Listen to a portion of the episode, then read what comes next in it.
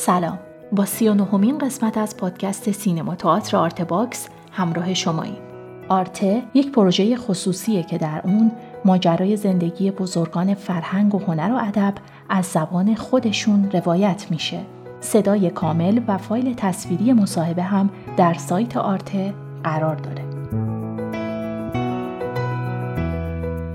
پادکستی که میشنویم قسمت هشتم و آخرین قسمت از صحبت‌های رخشان بنی اعتماده که درباره دیدگاهش نسبت به سینما با ما صحبت می‌کنه. بخش دیگه ای از این تاریخ شفاهی رو با هم میشنویم.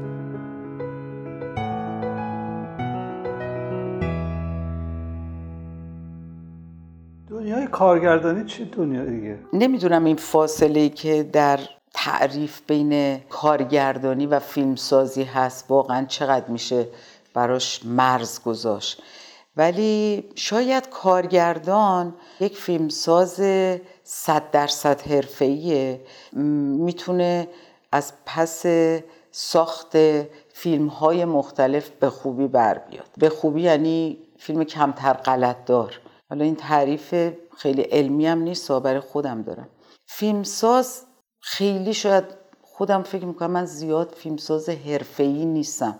حرفه‌ای به این معنا که بتونم از هر فیلم نامه یک اثر خوب در بیارم. وقتی انقدر باید با موضوع یکی شده باشم که حتی دیگه ساختن فیلم نامه های دیگران برام غیر ممکن میشه یه جور فیلم ساختن دیگه هم بسیار سختتر میشه بسیار دشوارتر میشه. صرف تکنیک صرف توانایی تکنیکی نیست که فیلم رو می‌سازه. یک جوری آمادگی داشتن یک جوری یکی شدن. به نظر من فیلمسازی بخشش کارگردانیه. یعنی نمی‌تونم بگم که فقط تعریف مساوی براشون بذارم. ولی به هر حال در اون مفهوم مساوی حالا منهای اون تعریف های اضافه تری که برای فیلم سازی بکنیم یک به نظر من کار چند وچیه یعنی به لحاظ اندیشه به لحاظ تسلط بر تکنیک به لحاظ مدیریت که وچه بسیار بسیار مهمیه. کارگردان های خوب یا فیلمسازهای خوبی که مدیریت ندارن خیلی به مشکل برمیخورن در تولید در تموم کردن یه پروژه. نمیشم نادیده گرفت. سینما بچه هنر به جای خودش یک صنعته. تعاریف اقتصادی مدیریت زمان مدیریت نیروی انسانی همه اینا رو با هم داره. برای منم یک تعریفی از مجموعه همه اینا با هم دیگه است در کناره دنیای کارگردانی و دنیای فیلمسازی برای من مطلقا چیزی جدا از زندگیم هم نیست. یعنی اصلا به نظر من حرفه نیست که ما بتونیم تعریفش کنیم. یعنی شغل نیست که بخشی از زندگی باشه. شما وقتی فیلمساز هستین وقتی جهان از زاویه فیلم می‌بینید دوربین می‌بینید حتی زمانی که پشت دوربین نیستین با همون نگاه در حال آنالیز شرایط در حال دیدن و نگاه می‌کنید. چیزی رو ازش نمیگذرین. خیلی تنیده در تمام اجزای زندگی. نمی‌تونم جداش کنم.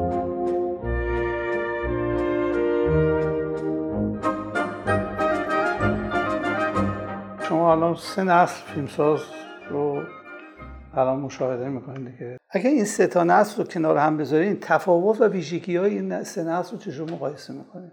من فکر می‌کنم تحولات اجتماعی تحولات تکنولوژیک در طول حیات این سه نسل انقدر زیاد بوده و انقدر تغییر دهنده بوده که نمیشه فیلمسازا رو صرفا به لحاظ اندیشه بشه با همدیگه مقایسه کرد یا ویژگی های هر نسل رو گفت. چون میگم این تحولات به شدت تاثیرگذار و اثرگذار در رویکرد فیلمسازا در شکلگیری اصلا سینمای هر دوره بوده. خیلی متفاوته خیلی متفاوته. به حال انقلاب تکنولوژی که میشه گفت به نوعی ابزار رو تبدیل به یک رسانه همگانی کرده. یعنی در ذات خودش یک اصل دموکراتیک داره که هر آدمی بتونه با ابزاری ساده بیان موقعیت بیان ایده ها این امکان برای طیف همگانی فراهم شده. خب این دیگه یه جوری تعریف سینما رو متفاوت می‌کنه. الان وقتی که شما مثلا به گروه هنر و تجربه جدا از دایره سینمای حرفه‌ای وقتی به تولیداتی که به گروه هنر و تجربه در واقع ارائه میشه برای گرفتن امکان نمایش برای دیده شدن داستانی مستند و کوتاه یعنی از یک آمار بالای هزار در هر سال وقتی حرف می‌زنیم خب این دیگه تعریف اینکه شما نسل فیلمساز رو بخواید به عنوان فیلمساز حرفه‌ای جدا بکنید. یعنی واقعا دیگه این مرزه میشکنه. یعنی امکان تجربه برای کسانی که انقدر این امکان به وسعت می‌تونه فراهم بشه که دیگه تا وقتی که یک نسلی دارای یک تعریف و ویژگی بشه که بیاید شما اینو به عنوان حرفه‌ای براش یک چارچوبی درست کنید و بگید خیلی سخت میشه.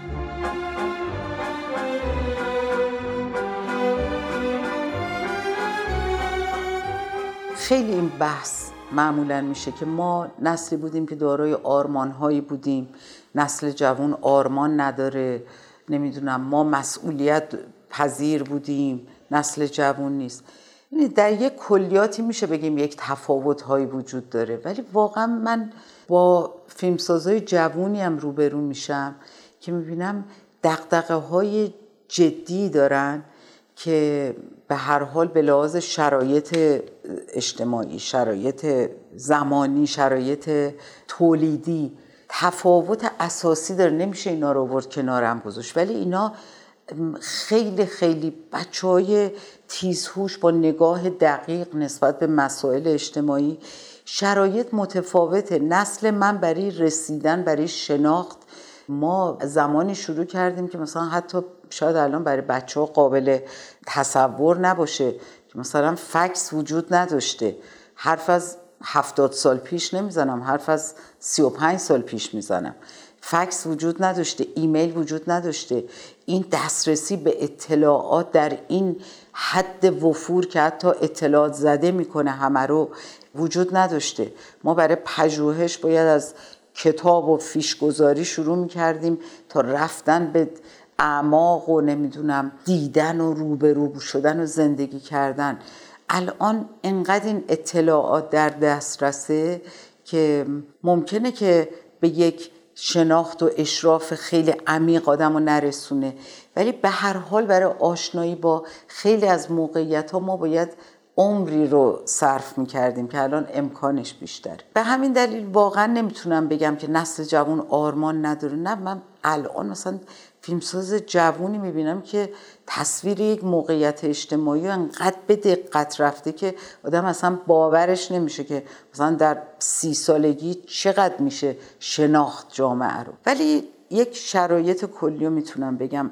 انقلاب دیجیتال به همون اندازه که لازمه زمان نمی‌دونم یک مشخصه های غیرقابل انکار در دسترس بودن سرعت عمل امکان پذیر کردن خیلی از شرایطی که با دوربین 35 امکانش نیست برقراری ارتباط با مخاطب.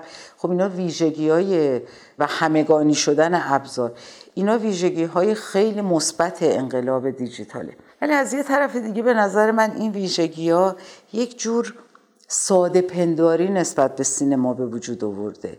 همه این ابزار در کمک اینن که سینما اصل و جوهر و پایش که اندیشه است با ابزار ساخته نمیشه.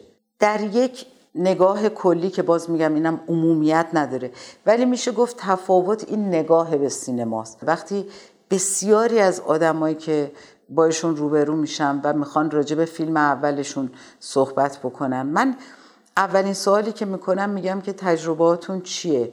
بعضیا فیلم ساختن فیلم مستند ساختن یا ویدیو کلیپ ساختن یا نمی‌دونم. میگم نه به من یک پنج دقیقه با موبایلت به من یک فیلم کوتاه نشون بده با موبایلت بگیر. دو نفر با هم دیالوگ بگن. و تو فکر کن که دوربین تو کجا می‌ذاری؟ به همین سادگی بر می‌خوره بهشون. نه من اینقدر فیلم دیدم اینقدر فیلم خوندم نمی‌دونم اینجوری. میگم ببین سینما یک اساسی داره تعاریفی داره. درسته الان تو قرار نیست که پایبند به اصول کلاسیک یک دو سه قدم برداری. ولی باید اونا رو شناخت بعد شکست. چیزی که نمی‌شناسه آدم نمی‌تونه بشکنتش این ساده انگاری و ساده پنداری نسبت به سینما. بعد مدیوم سینما رو نشناختن. اینکه هر کار تصویری برای اکرانه. نه اکران یک تعریف دیگه داره تلویزیون یک تعریف دیگه داره. هیچ کدوم اینا هم نافی ارزش های خودش نیست. کاری که می‌تونه تو شبکه خانگی بره می‌تونه ویژگی خودشو داشته باشه. اینکه هر چیزی باید ساخته بشه برای اکران خب اینا دیگه یه تعاریفیه که برای ماها برای نسل ما خیلی غریب است اینا. این دستبندی این اندازه و ارزش برای هر مدیومی این به نظر من یکی از چیزهایی بودی که خب برای ما خیلی خیلی مهم به نظر شما چه رابطه بین خیال هست و خلاقیت؟ به نظر من دامنه پرواز خیال تا بی نهایته خلاقیت مرزش توان و ظرفیت صاحب اثر یا هنرمنده یعنی اینا با هم به لحاظ کیفیت متفاوتن اصلا. نمی‌تونیم قیاس کنیم با هم دیگه. شما خیال می‌تونید پرواز بدید تا هر غیر ممکنی. خلاقیت می‌تونید با تمرین پرورشش بدید ولی یه سقف و ظرفیتی داره که فکر کنم به تعداد آدمای دنیا با هم متفاوته. خب ما خلاقیت یه امر اکتسابی امر ذاتیه. هم ذاتی هم نمی‌تونه مطلق اکتسابی باشه در صورتی که ذاتی هم باشه احتیاج به پرورش داره. خیلی از آثار مهم سینمایی اقتباس از رمان‌های بزرگی داستان‌های بزرگی که تو دنیا مطرح بوده. این دو تا دنیا چجوری رابطه برقرار می‌کنن؟ هیچ رومانی اگر متکی بر ساختار و اصول تعریف شده رمان باشه هرگز نمی‌تونه به همون شکل به یک فیلم تبدیل بشه. یعنی دو مقوله کاملا جداست. فیلمنامه یک ادبیات اثر ادبی خاص خودشه که کاملا با فضای رمان یا قصه متفاوته. یعنی چه در ساختار چه در نوع درام. همیشه برداشت های برداشت های عمیق از یک رمان از یک اثر ادبی نوشته شده قابل توجه. اگر اون جوهر اصلی درست گرفته شده در برگردان سینمایی که حتما این در واقع به زبان ادبیات سینما باید برگرده خب اون جوهر اگر حفظ شده باشه می‌تونیم بگیم وفادار به اون اثر. ولی اینکه میگم یک رمان بتونه به طور کامل تبدیل به فیلم بشه خب هرگز به نظر من چنین چیزی امکان پذیر نیست.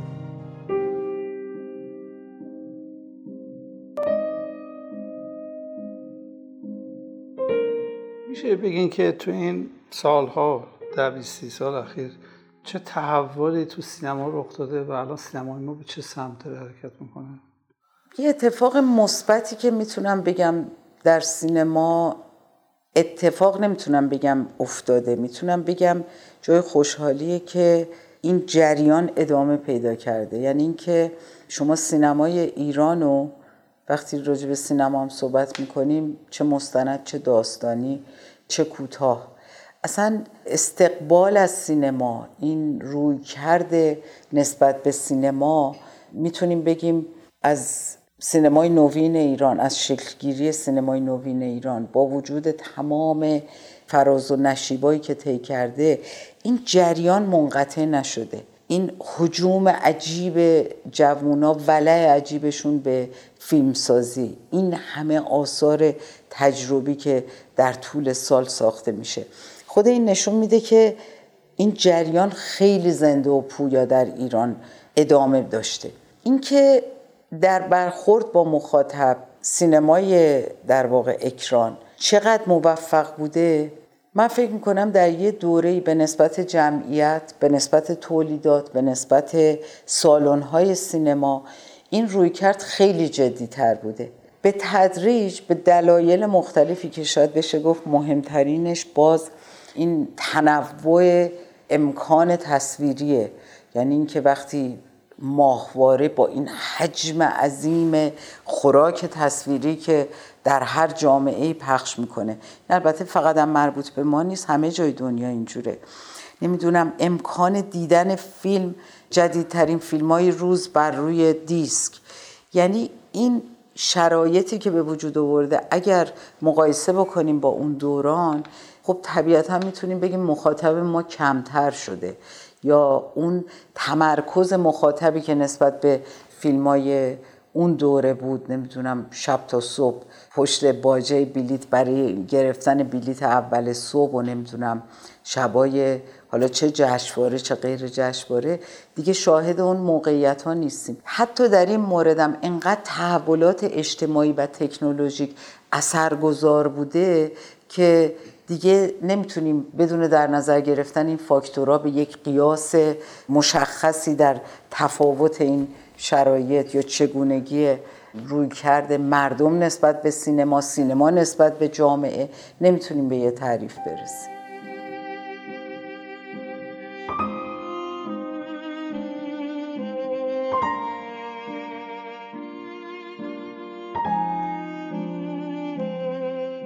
وضعیت دیداری مردم چجوریه بشه سم میره.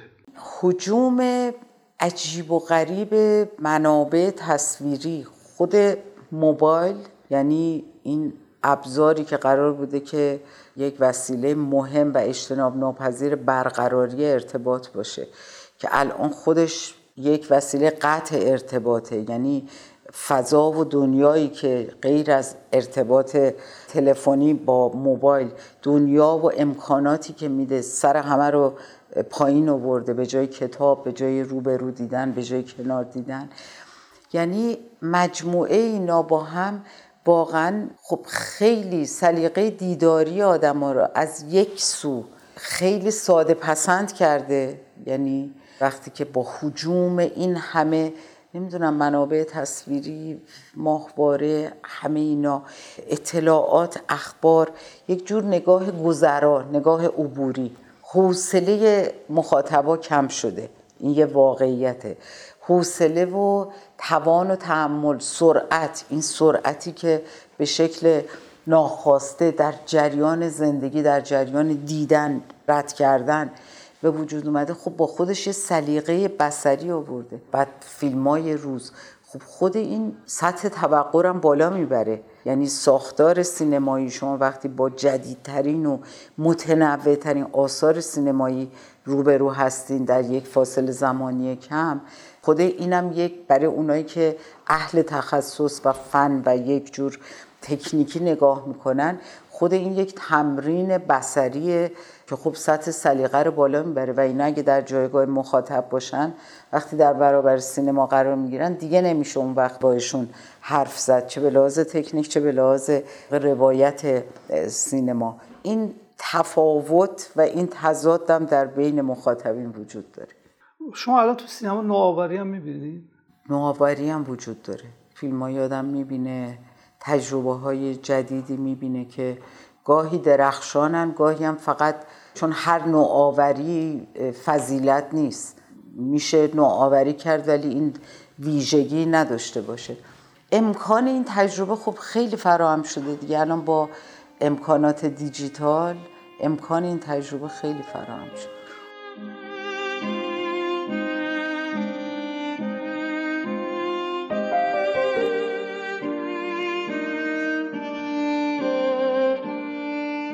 الان سینما ما تو دنیا چه جایگاهی داره میشه گفت خوشبختی اینه که سینما ایران یک جایگاهی پیدا کرده.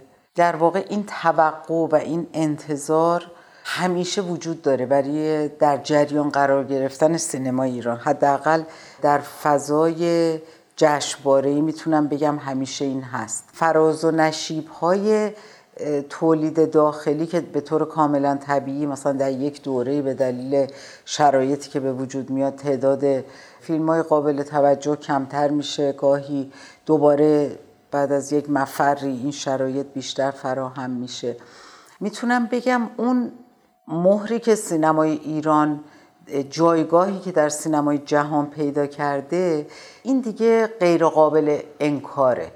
یعنی میشه که در هر جشنواره میگم این انتظار از اینکه آثار جدید سینمای ایران دیده بشه خوشبختانه این حتی اگر در یه دوره های کمرنگ شده هیچ وقت منقطع نشده. و خب در کنار اون نشیب هایی که در دوره هایی وجود داشته ما یهو یک اوجایی مثل کارهای فرهادی این حضور در اسکار بعد کارهای فیلمسازای جوون که ناگهان در یک مواردی انقدر اوج می‌گیره. خوشبختانه هیچ وقت ما دوچار فرود نشدیم. بسیاری از سینماهای دنیا در طول حداقل این سه دهه که من شاهدم یک دوران اوجی داشتن و یهو مثلا با چند فیلمساز اومدن و دیگه تموم شدن. ولی ما هنوز این موقعیت رو به طور کل می‌تونیم بگیم که تو سینمای جهان داریم.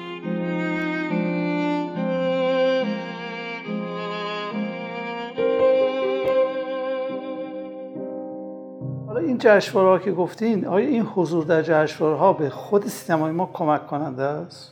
خب حضور فیلم ها در جشنواره خب خود این فی نفسه یک یک امتیازه. یعنی به هر حال جشنواره یک تریبونی هست یک ویترینی هست برای یک مجموعه آثاری که کنار هم دیگه قرار می‌گیرن. اینکه اگر از زاویه آسیب شناسی بخوایم نگاه بکنیم یک بخشی با گرایش جشنواره‌ای فیلم ساختن که به نظر من خود این آفت بزرگیه که اصلا با نگاه و رویکرد جشنواره‌ای که واقعا هم همیشه اینجوری کار نمی‌کنه. یعنی من نمی‌تونم بفهمم که واقعا آدم چه جوری می‌تونه یک فیلمی بسازه که مطمئن باشه که این فیلم مورد پسند جشنواره قرار می‌گیره. ولی به هر حال اون کسایی که حتی قپی هم نمی‌بینن در این که مخصوصا تو بچه جوون میگم من گاهی به شدت شوکه میشم. مثلا فیلم یه فیلمساز جوون رو می‌بینم می‌بینم تیتراژش فارسی نیست. میگم تیتراژ فیلمت کجاست؟ میگه این برای جشنواره است. میگم که هنوز که از کجا می‌دونی برای جشنواره است؟ میگه آخه اینجا که جایی نشون نمیدیم برای جشنواره. اون تفلک گناهی نداره. واقعا چون امکان دیده شدن فیلمش رو فقط موفقیت در جشنواره می‌بینه. و نمی‌تونه بفهمه که خود این یعنی چقدر این نگاه آدم از اینکه تبدیل به یک فیلمساز جدی فیلمسازی که فکر می‌کنه به مقابلش به چشمانداز روبروش که مخاطبینش قرار با فیلمش ارتباط برقرار کنن. اصلا این چیز پسندیده ای نیست که ما حتی فیلممون تیتراژ فارسی نداشته باشه. می‌خوام بگم حتی این انقدر امر پذیرفته ای برای بعضی از بچه ها شده که من فکر می‌کنم که همیشه میگم حتما مقصر ماهاییم یعنی نسل ماییم. که ما یک جوری یا برای شما روشن نکردیم که نمیشه اصلا این روی کرد که فیلم بسازیم برای جشنواره. این نمی‌تونه اصلا چیز واقعی نیست. کلا من با رقابت با امر رقابت در یه عرصه هایی می‌تونه سازنده باشه ولی انقدر اون دلایلم برای پوان منفی دادن به عرصه های رقابتی زیاده که می‌تونم به طور کل ردش کنم. به همین دلیل جدا از وجه رقابتی و جایزه و نمی‌دونم همه اینا برای شخص خود من این دیدن یک مجموعه آثاری که هر کدوم از یک جهان از یک جامعه با یک دیدگاه میان و در یک جا روبروی هم قرار می‌گیرن.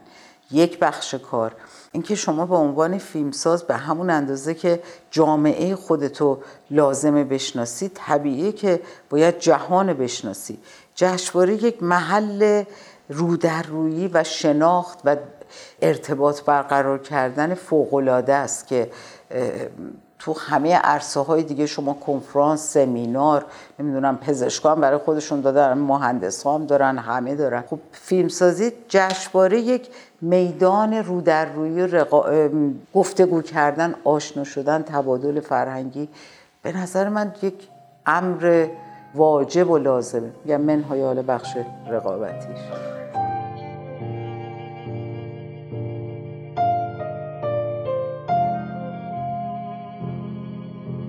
نظرتون راجع به فیلم هایی که تو این چند سال اخیر مطرح شده به اسم فیلم های فاخر.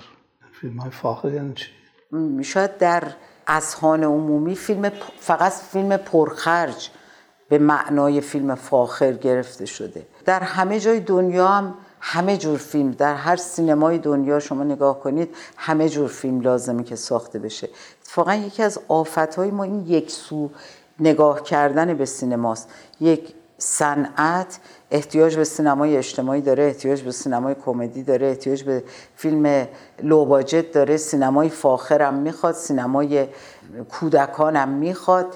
ولی ما یهو همیشه فوکوسمون وقتی به یک طرف میره فضیلت و ارزش رو به نوعی از سینما میدیم که بقیه سینما رو فاقد ارزش می‌بینیم. و این تو سیاست هامون تو روی کردامون تو تولیداتمون ناگهان خودش رو نشون میده. بعد از یکی دو سال شروع می‌کنیم دوباره به یک آسیب شناسی باز روی کرد عوض میشه. در حالی که یه صنعت موندگار احتیاج به اون تنوعی داره که در شکل حرفه‌ای بتونه این تنوع تولیدی رو به استاندارد برسون اون موقع میشه بگیم که ما دوره صنعت سینما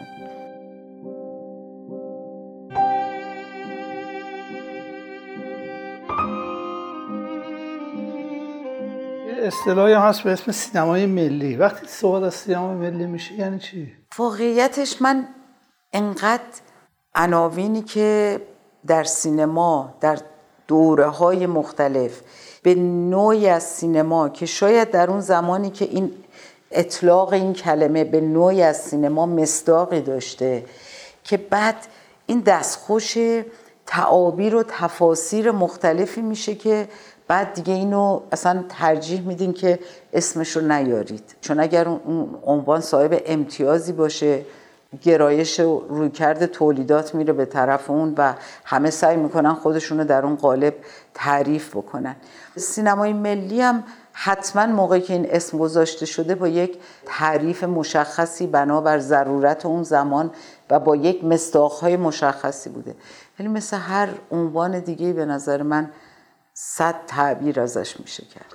آینده سینما رو چی می‌بینید و چه خطرات سینما رو متحد آینده رو تاریک نمی‌بینم آینده سینما رو. چون گفتم خوشبختانه سینمای ما درسته که تعریف صنعتی شدن به معنای واقعی پیدا نکرده ولی جریان سینما ادامه داره.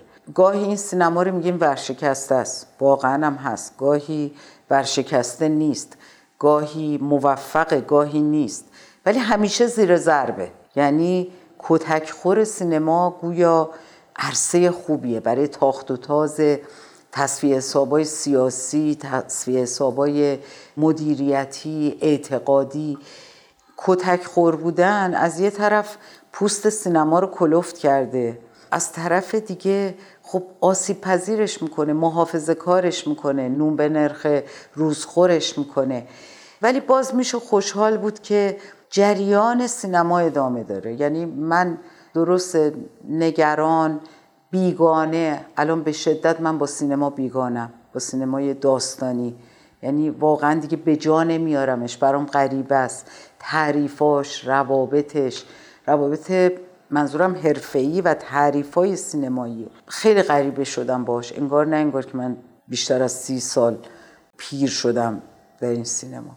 ولی سینمای مستند هنوز هنوز اون تعریف های آشنای خودشو و اون پیدا کردن رگه های همجنس و همخون نسل منو هنوز با خودش داره. با این وجود جریان سینما ادامه داره و به نظر من تا وقتی چیزی به عنوان جریان هست نباید ناامید شد نسبت بهش. آیا شما هیچ پیشنهاد خاصی هم دارین برای رشدش بهبودش؟ تعریف سینما در کلیت جامعه است. تا وقتی ما مسئله نشرمون به این شکله تا وقتی ما مسئله ترافیکمون به این صورته تا وقتی ما مسئله آسیب های اجتماعیمون با این همه موزل روبروه تا وقتی که وضعیت محیط زیستمون تو این بحرانه به نظر من این واقع بینی نیست که ما فکر کنیم سینما رو به عنوان سینمایی که اینقدر مثل منشور چند بچی به این همه حوزه های مختلف مرتبطه. ما بیایم برای این یک تعریفی بکنیم و امیدوار باشیم که مثلا با این برنامه و با این سیاست و با این مدیریت موزل سینما حل میشه. نه اصلا اینجوری نیست. تا وقتی که سینما هنوز نتونسته به یک به عنوان حوزه فرهنگی اقتدار مدیریتی و تعیین تکلیف خودش رو پیدا کنه.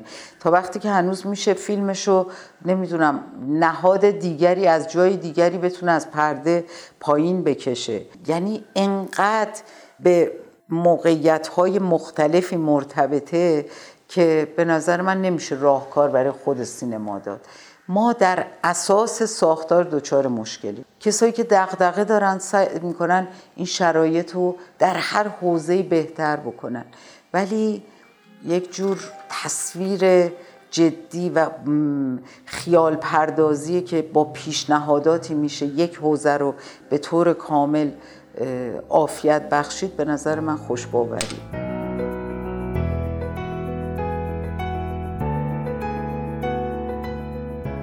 ممنون از همراهیتون. اونچه که شنیدیم قسمت 18 و 19 مصاحبه تصویری با رخشان بنی اعتماد در سایت آرته بود. تهیه کننده پروژه فخردین انوار، همکاران این قسمت آزاده نوزاد مقدم و حسین سلامت، تولید پادکست زهرا بلدی و پرهام وفایی، ضبط در استودیو آرته. در اینجا این مجموعه هشت قسمتی به پایان می‌رسه. در قسمت بعد با اکبر زنجانپور همراه میشیم. من زهرا بلدی هستم و ممنونم که آرت باکس رو به هنر دوستان معرفی می‌کنید. وبسایت ما artbox.ir